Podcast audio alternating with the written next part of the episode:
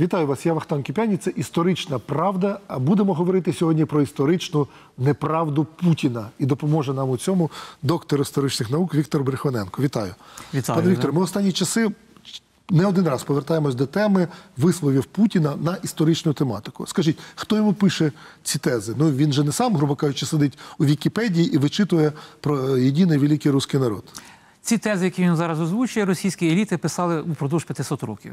І насправді те, що е, зараз озвучує Путін, це давня е, російська інтелектуальна традиція. От, і її тільки поклали на сучасний лад. Всі ці ідеологеми, які він намагається навіяти і в Росії, і в Україні, і всьому світові про Україну, вони всі мають коріння, яка 500 років, яка 400, яка 300, але жодної інновації от він не вносить. І коли ми подивимося на ключові речі, які він озвучує, там ідеологія там, руського міра чи ідеологія Новоросії, Єдиного народу. єдиного народу, там, е, все це має е, прямі е, ідеологічні попередники у попередніх стратегіях московських еліт. Давайте зараз разом подивимось фільм про стратегії Путіна, а потім продовжимо говорити про його історичну неправду.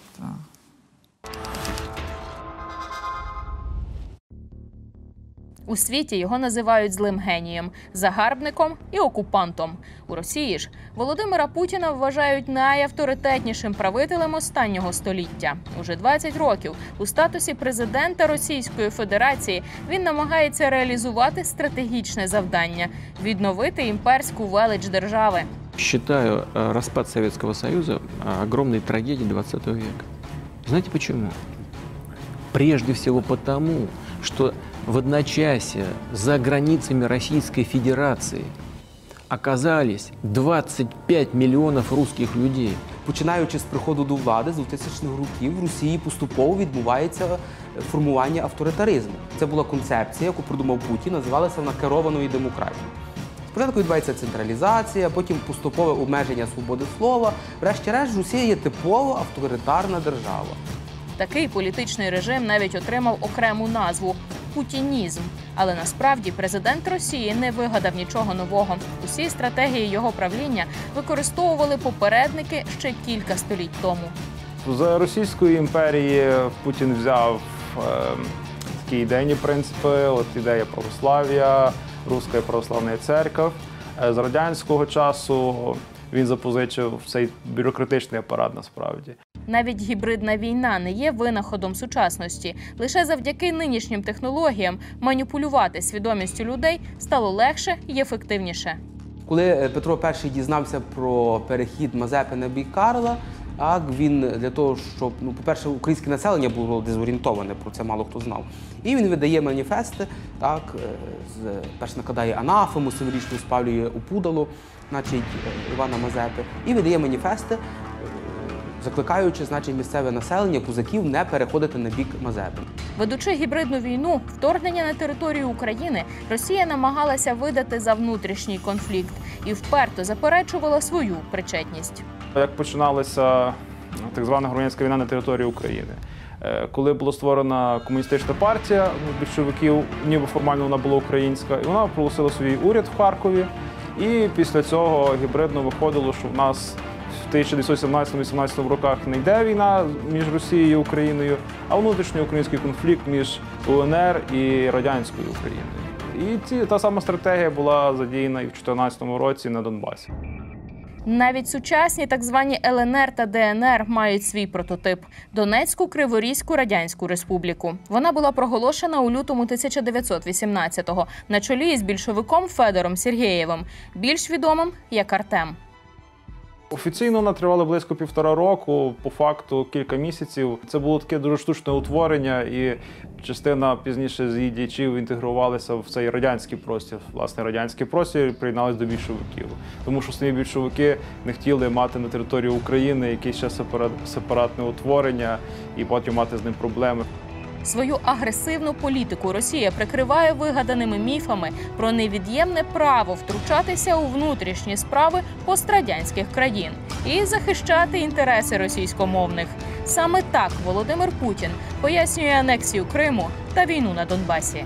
вынуждены были защищать и русскоязычное население на Донбассе, вынуждены были отреагировать на, э, на стремление э, людей, живущих в Крыму, э, вернуться в состав Российской Федерации. Хоча у виявленні прав і свобод громадян путінський режим вбачає неабияку небезпеку. Відтак, будь-які акції протесту чи висловлення проти радянської влади закінчуються репресіями. Сталінські репресивні органи ЧК УГПУ НКВД вони стояли над політичною системою. Вони могли знищити будь-якого представника правлячого класу, правлячої партії. І ці традиції, так, оця всесильність е, в тоталітарній державі оцих репресивних органів, вони успадковуються в Російській Федерації. І представником оцих репресивних органів є власне сучасний президент Владимир Путін. Він ж походить з ФСБ. От, тому він ніхто як він прекрасно розуміється на, на репресіях, тому що він є цієї тоталітарної системи.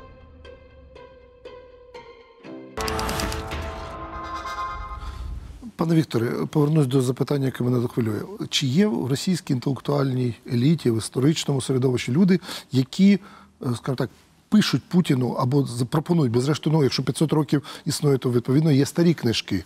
Є, але сучасна Росія потребує, напевно, нових слів, які інтерпретують її зазіхання на колишній постраді- пострадянський простір. Тобто, чи є ваші колеги-історики, з ким ви до, війни, очевидно, можливо, Так, мали так. якісь спільні там, круглі столи там, або якісь зустрічі, які працюють на ідею Путіна, просто щоб зрозуміти, де він це все бере. Таких людей вистачає. Я вам скажу навіть більше, що е, більша частина е, історіографії російської цілком вписується у ті погляди, які озвучує Путін.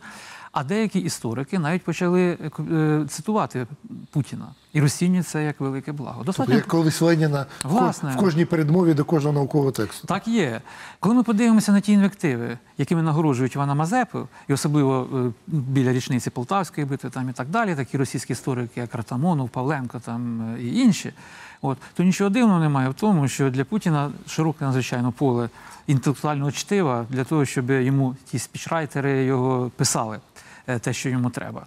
Для цього тільки заглянути у праці російських істориків. На пальцях однієї руки можна порахувати тих російських вчених, які хоч представляють хоч і російський погляд на е, російсько-українські стосунки, але науковий власне погляд, який е, мімікрує, який адаптує досягнення там української, польської, там іншої історіографії, от і не видає от, е, отакі великодержавні або е, традиціоналістські великодержавні е, концепції. Коли останній раз, це було кілька тижнів тому, Путін чергове дав велике інтерв'ю і Тартас, де була частини, один з блоків був присвячений власне історії, які потім розібрали на та, цитати. Та. Ну, знаєте, волосся іноді дибки стає від того, яке невігластво він фактично е, пропонує або подає своєму глядачеві, там росіянинові, як, е, як загальне е, знання. Адже ми зараз, коли читаємо там книжки не тільки російські, але й українські і світові, ми бачимо, що історія нашої землі, історія української мови пишеться не тільки в Москві. Невже вони думають, що можна закрити очі і дати тільки одну інтерпретацію, яка й стане ну загальною? От на що він розраховує? Він розраховує на паралельні площини, що інтелектуальна верхівка вариться в своєму соку, а свідомість широкого загалу живиться телебаченням, пресою і тими шкільними підручниками, які продукуються в Росії. Достатньо поглянути на те, як інтерпретуються ці всі питання у шкільних підручниках з історії Ну, Росії. історія України в російському підручнику як виглядає? як історія української області Росії. От не як самостійний історичний Юго- процес, юго-западного краю. власне, а частина властиво російської історії. От Переславська рада це апофеоз прагнення українців і росіян до життя під спільним державним дахом. Так? так? Це воз'єднання, і термін цей використовується. І, до речі, в російській історіографії є прихильники е, його використання, і навіть говорять е, такі ахінейські речі про те, що е, в тогочасних джерелах він вживався. Я колись на одній з із конференцій казав, ну. Скажіть мені, будь ласка, в яких же ж документах А давайте тоді, щоб наші глядачі не покинули ефір і не почали дивитись Вікіпедію. А як тоді це називали? Якщо тоді- це не воз'єднання, як росіяни трактують, а як це воно було насправді? Тоді це була звична ситуація у міждержавних стосунках. Це був військово-політичний союз от Московії і Гетьманщини, у якій цар брав під своє крило законного легітимного правителя гетьмана і брав зобов'язання відносно цього гетьмана. Тобто це двостороння угода. Двостороння угода двох держав, одна з яких бере під протекторат іншу. І це сприймалося в світі як цілком Як перед, перед тим за кілька століть Росія була під протекторатом Великої Орди, правильно? Власне, власне. Більше того, до 1700 року ті упоминки, які Росія платила Кримському ханатові, як показав російський історик Сагіб Фаїзов, зберігали своє навіть ідеологічне наповнення, підлеглість Московії. Тобто до Крим- царя Петра Росія визнавала свою підлеглість так, кримському хану. сплачуючи поминки, і навіть Саїд Фаїзов показав, що е, ці шертні грамоти, принаймні аж середини 17-го навіть століття, які е, писалися кримськими ханами, перекладалися от на тогочасну канцелярську московську мову з видозмінами. І там, де, наприклад, був е, московський цар, е, називається сином, тобто підлеглий до е, гіреїв, до чингізидів, то в перекладі він постає братом. Ну, тобто рівноправним правителем. Тому Петро І страшенно, коли потрапив у Пруцький мішок у 1711 році, він страшенно протився цьому пункту відновлення на договірній основі сплати данини Кримському ханатові. І йому вдалося за гроші е, купити візера от, і уникнути е, е, цієї речі. А це на рівні ранньомодерного часу, коли символізм значив дуже багато, це підкреслило підлеглість, знову ж таки, поновлення підлеглості Московії от Кримському ханатові. Бо кримські хани були спадкоємці Чингізидів, які ставили на московський престіл і на Велике Володимирське Ну, тобто це князівство. ви показали, князів. що насправді е, залежність е, і суверенність одного владики не, озна- не означала, що інша не є державою. Ну, власне. Гетьманщина була державою, так? Власне, уявлення тоді про державу і нині про державу це різні речі. Тоді держава це правитель. Як є правитель на якійсь території, і під ним еліта, значить є держава. Незалежно від того, чи він абсолютно там незалежний, чи підлягає одному чи кільком правителям. А може і кільком одразу, як це часто практикував там моску- е, молдовський господар Стефан Великий, і тим таким чином зберіг Молдову як державу. Питання ще одне. Путін неодноразово говорить про те, що Україна і особливо українська мова це взагалі вигадка польська, інтрига польська. Звідки він знову ж таки черпає таку думку, що українська мова це є зіпсута поляками російська мова? Ну, це все ідеологеми 19 століття, коли українську мову оголошували також і українців видумкою австрійського генштабу, от, і суто політичним якимось продуктом ідеологічним, який не має нічого спільного із реальною історичною канвою. От насправді лінгвісти неодноразово скрізь навіть російські лінгвісти, той же Шахматов, який на початку ХХ століття визнав окремішність української мови.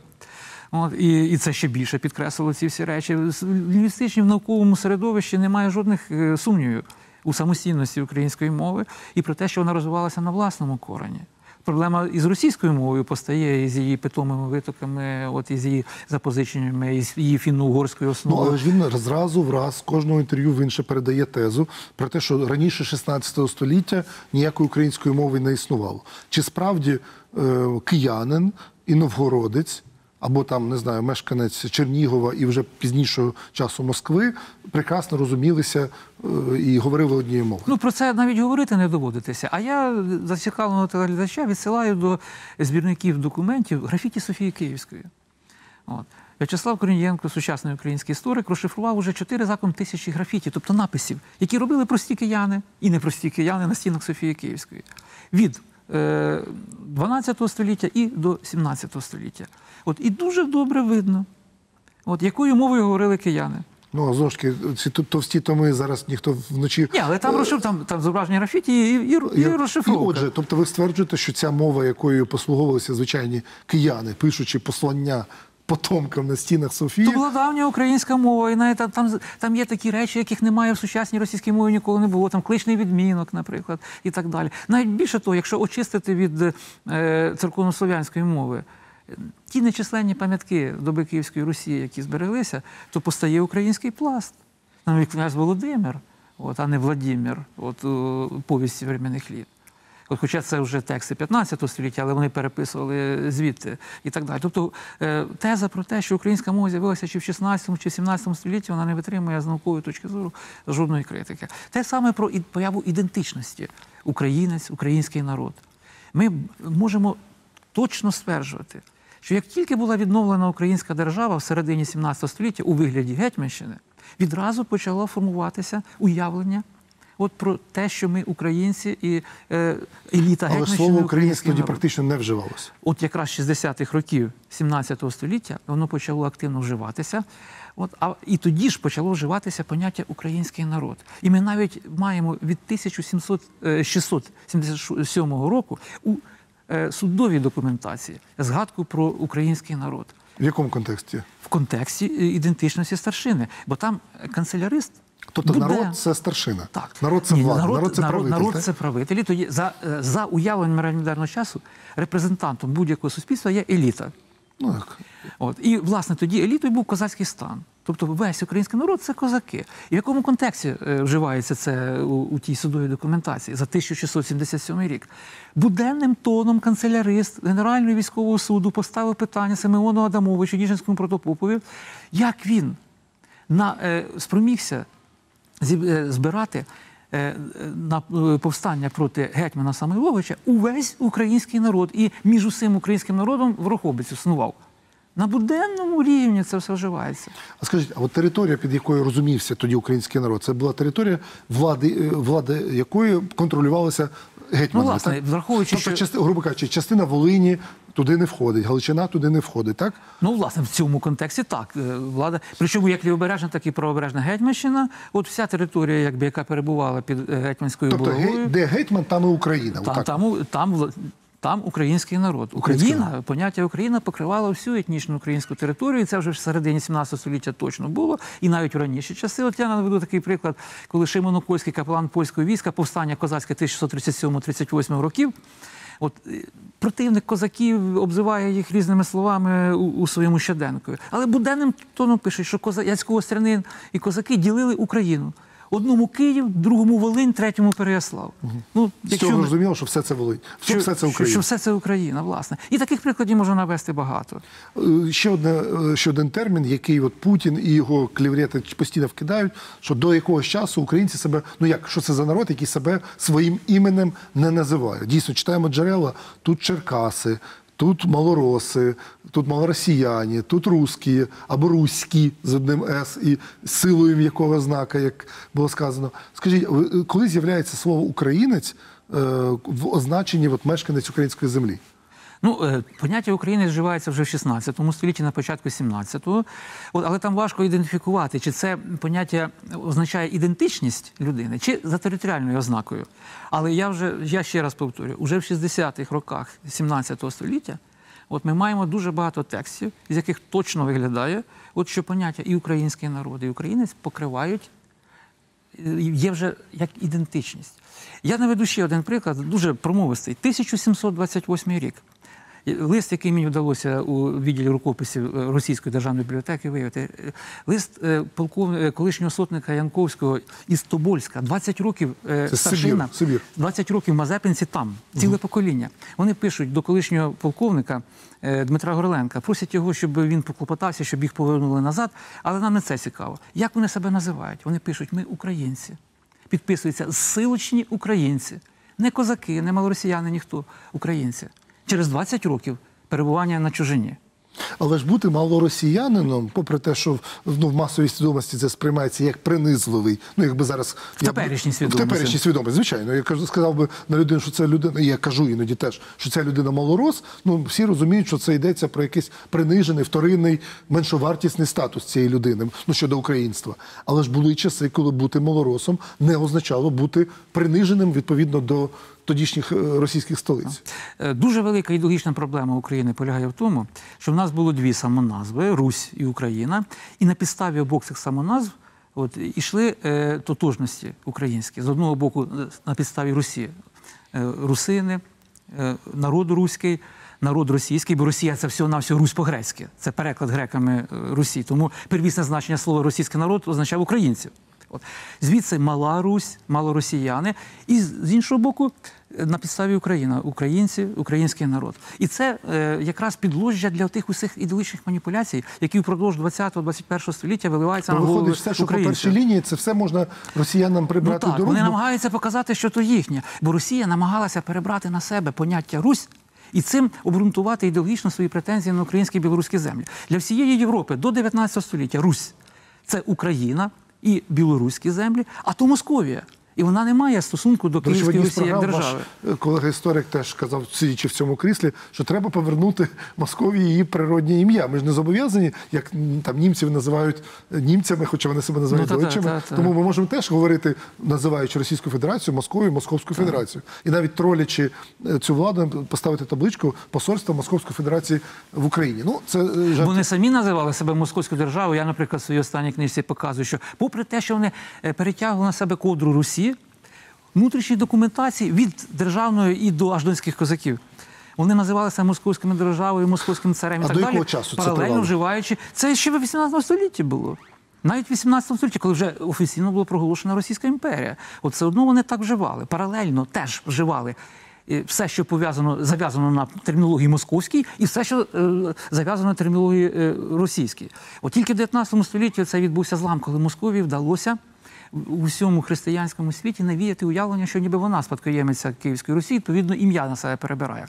Е, Ви сказали, і це дуже важливо для телеглядачів стосовно поняття Мала Русь, е, от Малоросія і так далі. Тут ми не повинні плутати теперішнє семантичне наповнення цього поняття із справжнім реальним змістом, який побутував в середині 17-18 століття. Оскільки е, Богдан Хмельницький і еліта намагалися досягти міжнародного визнання для Гетьманщини, вони повинні були використовувати ті аргументи, які сприймаються у світі. Тобто вони показували, що Гетьманщина це Русь. Київська Русь сьогодні, і вони мусили назовні вживати руську термінологію. Тобто, що це продовження, продовження старої, Русі, яка була Так, суб'єктом міжнародної так, політики. Так, власне. Е, Бо до цього часу Русь все одно ж ототожнилася з українськими землями, але тоді була е, якби традиційна українська еліта, князі шляхта. Державу відновила нова еліта, заснована на козацькому корені. Тому треба було додатково підкреслити, що Гетьманщина це Русь сьогодні. І, відповідно, коли Богдан Хмельницький говорив про малу Русь. То це була європейська тогочасна традиція співвідношення малого і великого. Мале це ядро. Тобто Чогось. серце Русі. Серце. Так. Первісна зав'язь. А велика це наслідок розширення малого. А Росія ж, тому велика Росія, велика Русь, це вже вторинне порівняно з малою. І тому він на весь світ це аналізував, що ми тут ядро тої Я Русі. дуже сподіваюся, що ваші Так. слова почують, тому що справді іноді виникає враження, що Росія завжди була тою великою такою силою, яка була таким парасолькою над українцями та над Києвом. А насправді Київ був парасолькою над, Рус... Та, та, над руським та. світом, який потім частково став І це було цілком очевидним для всіх до кінця 18 століття, для всіх у світі. Але знаєте, не настільки очевидно, іде війна. І зараз нас вже слухає, і зараз наші глядачі побачать е, кандидата історичних наук, пане Олеже. Ми вас бачимо. З нами Олег Репан, який брав участь у тій війні, яка іде, е, і, і, і ви працюєте як історик на, на цьому фронті. І, пане Олеже, у мене до вас тоді запитання. Е, Наскільки в тій війні, яка зараз іде, історичні аргументи є важливими для людей, які беруть зброю по той бік фронту на Донеччині, приміром на Луганщині? Очевидно, такі аргументи важливі. Розумієте, е, що ми отримали? Е, Ми отримали, е, мені здається, кілька шарів цієї російської пропаганди.